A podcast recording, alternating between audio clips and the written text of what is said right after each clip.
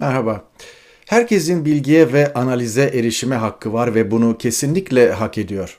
Haberciliğim nerede yaşadığına bakmaksızın herkese açık. Farklı kılan da bu ön yargı ve çıkarlardan uzak bir gazetecilik. Bizim meslekte hürriyet şudur. Politik ya da ticari gücü olanlar hakkında korkusuzca yayın yaparsınız. Bana gelince ezilene, ihmal edilene, hak arayana ancak böyle ses verebilirim.